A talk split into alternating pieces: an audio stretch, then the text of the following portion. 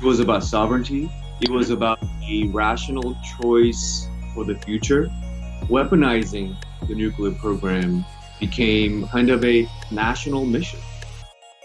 Welcome to Alliance, a podcast about the humanities and existential risk. I'm Alice Evett. I'm Henry Tan. And we'll be your hosts. Today we talk to Assistant Professor Cheehyung Harrison Kim about history, nuclear warfare, and North Korea. This podcast is brought to you by the Oxford Research Centre in the Humanities and the Balliol Interdisciplinary Institute.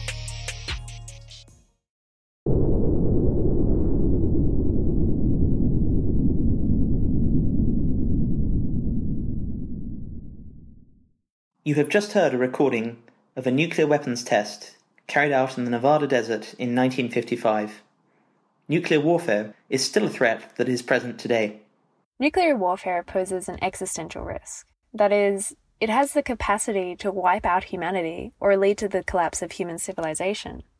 Today, we're going to look at how history can help us deal with and understand that threat. We're going to be looking in particular at the nuclear situation in North Korea. To talk about it, we Skyped with Cheehyung Harrison Kim. I'm assistant professor in the Department of History at the University of Hawaii at Manoa. My main research area is modern Korea and especially North Korea.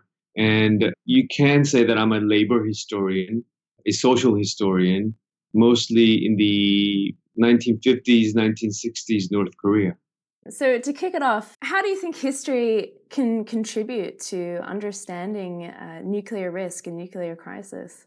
Those are some complicated questions. The development of nuclear programs throughout the world is really tied to the post colonial situation, especially in the 1950s and 1960s. And under this global acceptance and rubric of this notion of sovereignty, that every country, no matter how small you are, can declare itself independent and that this idea called sovereignty, which could be a really old idea, but uh, really formulated under the nation state system, gives a country a right to defend and claim itself as a legitimate country.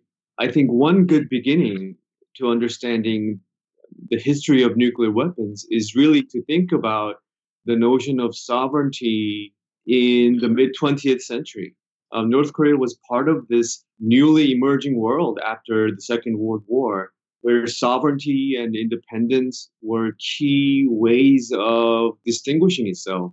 North Korea's nuclear program actually goes back to this moment in the 1950s. This is in the the aftermath of the Korean War, then. Exactly, exactly. Yes, and the Korean War itself is almost always thought of as a war between ideologies, between communism and capitalism. But it was also a, a war that involved class tension, decolonizing efforts hmm. on the entire Korean peninsula.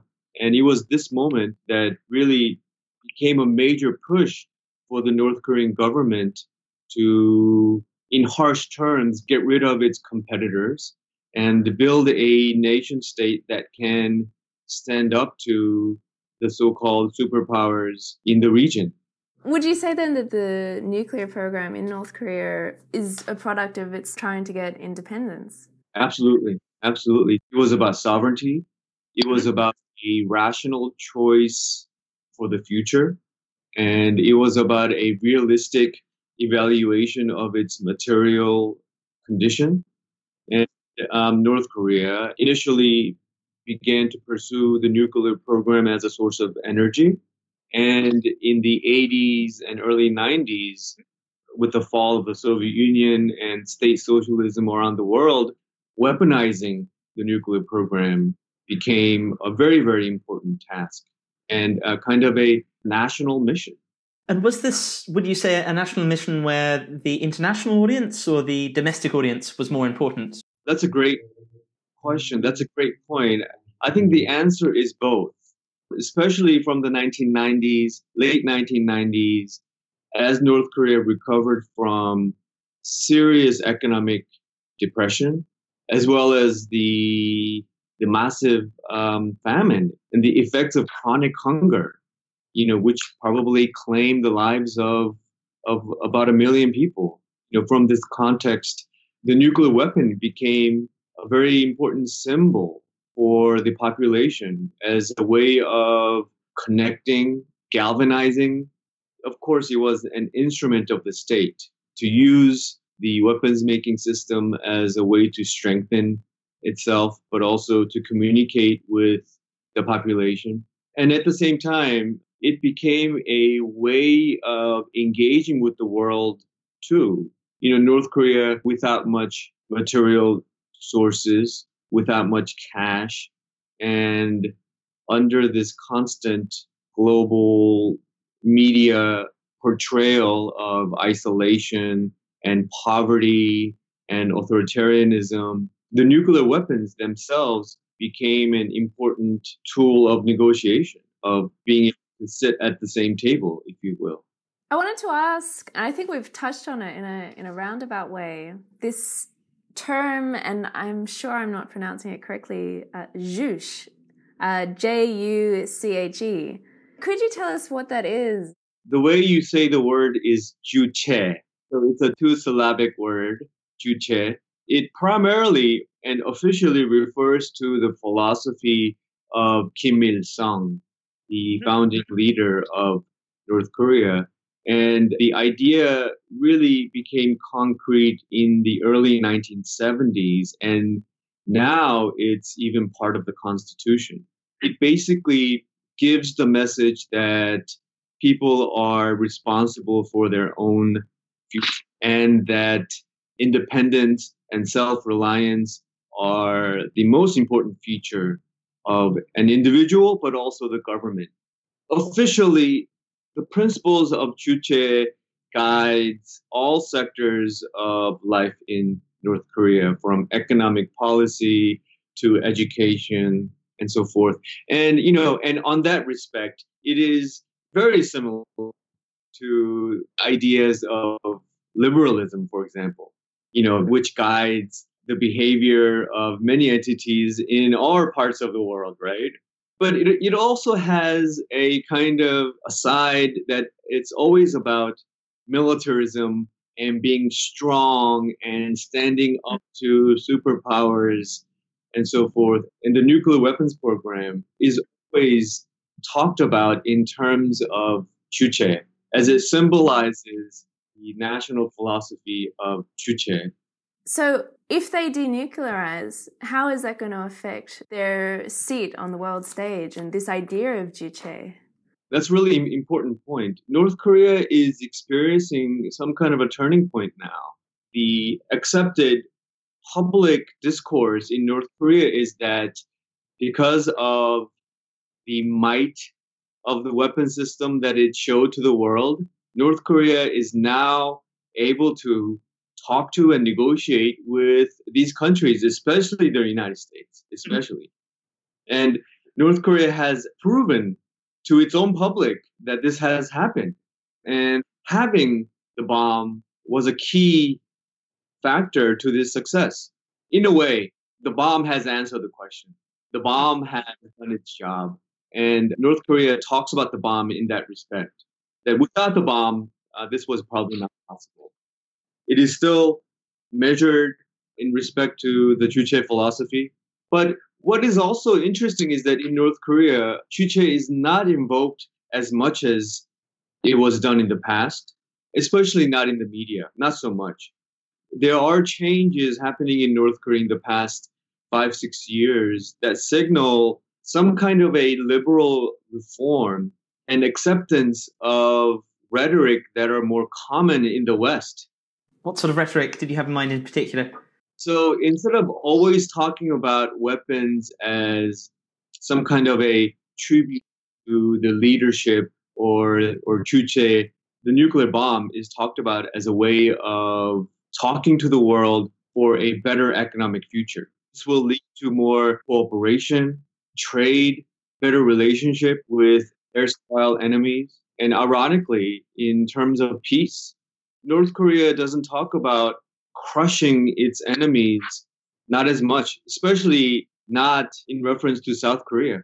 Mm-mm. No. So the common rhetoric that we heard in the past of turning Seoul, the capital of South Korea, into a sea of fire, that kind of tone is entirely gone. So obviously, this is how nuclear proliferation and nuclear weapons are are presented in North Korea, and how they're sort of thought about as an existential risk to to mankind. How how threatening do you find nuclear proliferation? Yeah, you know uh, that's such a um, complex issue. Many experts, including myself, we don't think a war with North Korea will happen. You know these uh, these governments, South Korea, North Korea, and China, Russia, and the United States, they act under a certain rationality of self preservation and some sort of calculation about outcome. And North Korea knows better than anyone else that a nuclear war would be a really, really devastating event.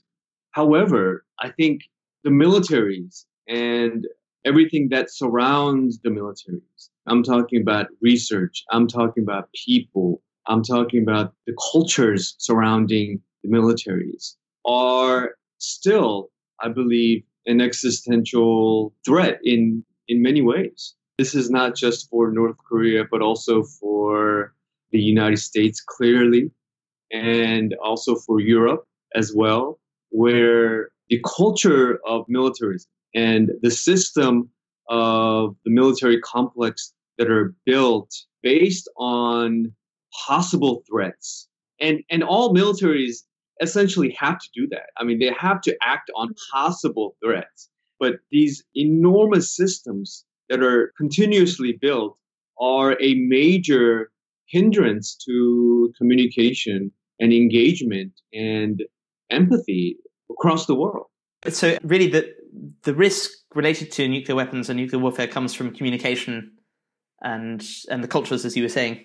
Yes, yes. On the one hand, you can discern a change in North Korea today, where because of the nuclear weapons, it's able to sit at the negotiations table. And at the same time, the rhetoric of destruction is disappearing from the media. But of course, North Korea is still largely based on developing its militaries. And the general culture is largely influenced by militarism. This is also true in South Korea. This is also true in the United States. And what I am thinking about when I when I think about this kind of global trend is that this vast buildup of the weapon system and the militaries are still a, a major blockways of people still communicating.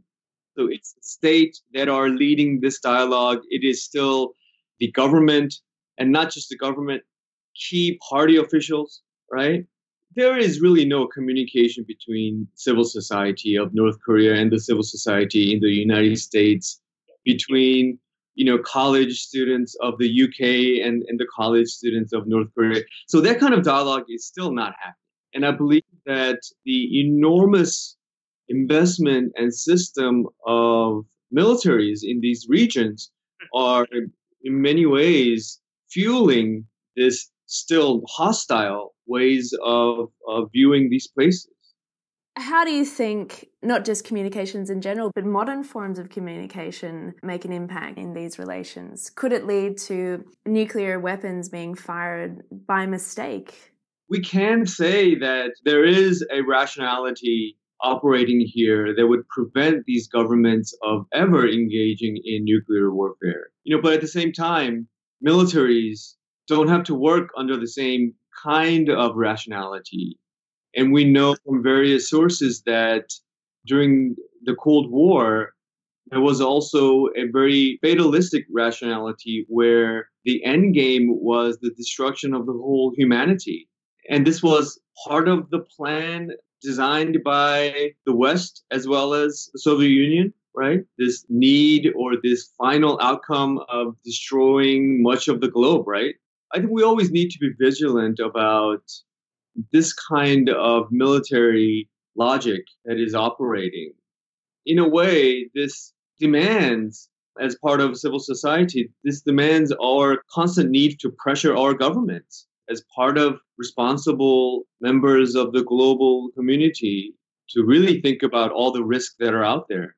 How would you compare the, the present situation to, to the Cold War in that light? There's the famous uh, doomsday clock kept by the Bulletin of Atomic Scientists, which I think is still at two minutes to midnight as we speak in our, our different time zones. Do you see it as less stable now than at the height of the Cold War because the system is, is sort of unknown, or is that a bit of a myth in itself? It was just as dangerous then as it is now. I think we know very well that warfare has not really slowed down, despite the fact that the Soviet Union is no longer there.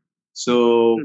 the concrete enemy with the face of, of communism, you know, that kind of enemy, you can say no longer exists. But I think, you know, the superpowers, they are continuously creating more enemies and ways of drawing boundaries between cultures, this constant process of enemy making.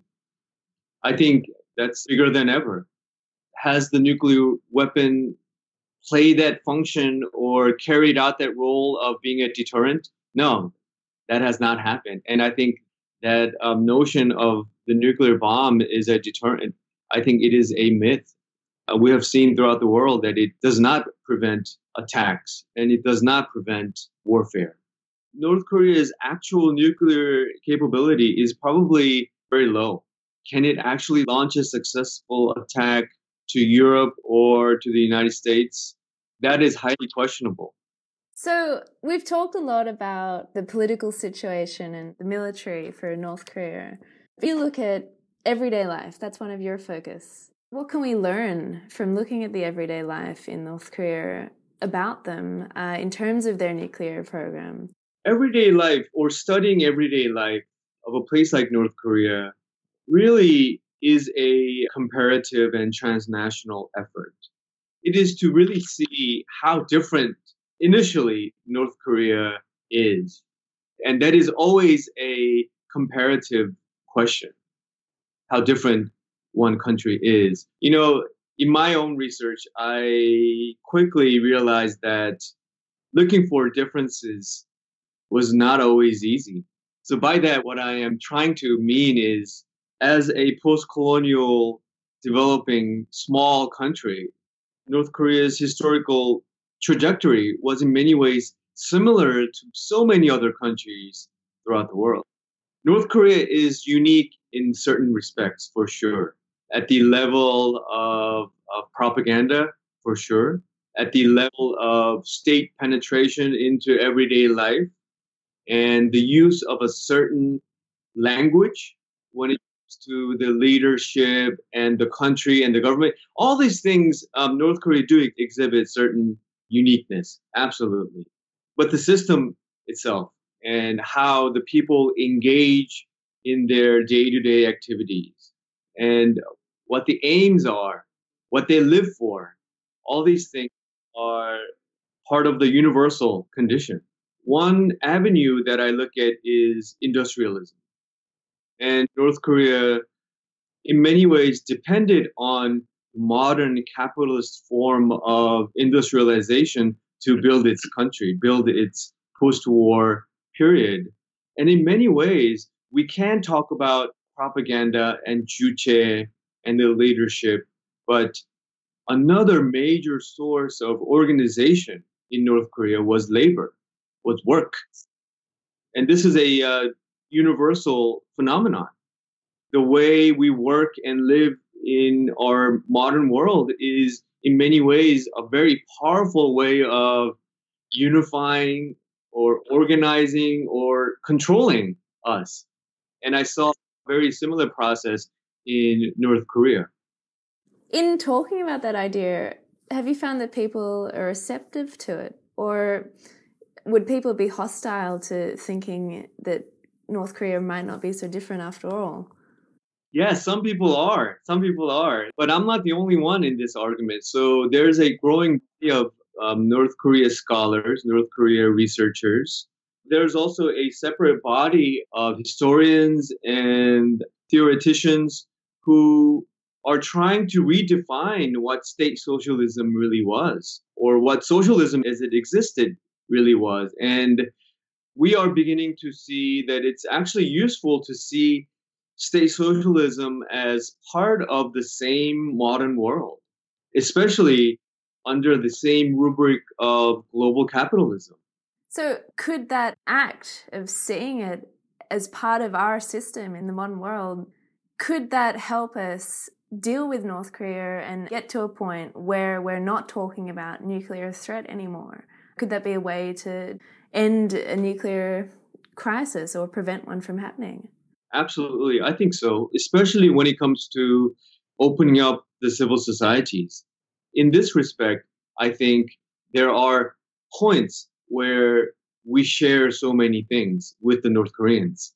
And as, as students, as workers, I think we need to take advantage of these points and approach North Korea in a more empathetic way to criticize the government. We need to, just as much as we need to criticize the United States government and the UK government.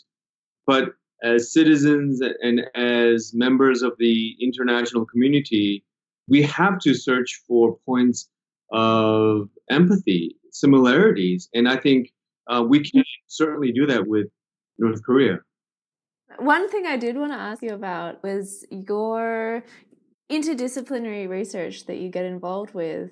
As I understand, you were part of the team that set up and were the co founder for the Institute of Korean Studies at the University of Missouri. Am I right in thinking that the center brought these historians together with people working in law, politics, policy, tourism as well? My colleague who uh, worked with me to found this institute, Sheena Greitens, you know, she's also someone who wants to overcome any kind of disciplinary boundaries. And I think, you know, this is this is always done, right? This is always done. But sometimes as as scholars, we are protective of our departments and our disciplines. But at the same time, we always want to reach out. We always want to.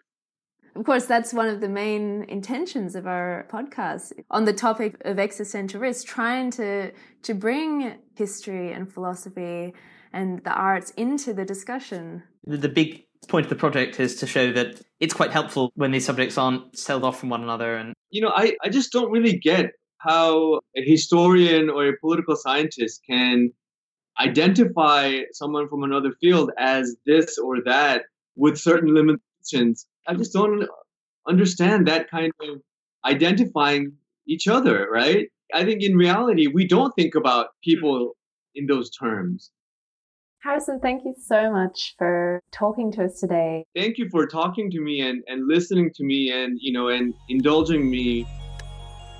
If you want to know more about this topic, Harrison's new book, Heroes and Toilers Work as Life in Post War North Korea 1953 to 61, is out now. Thanks for listening. For more information about this series, visit humanitiesxrisk.com. This podcast would not have been possible without the help and support of the Oxford Research Centre in the Humanities and the Balliol Interdisciplinary Institute.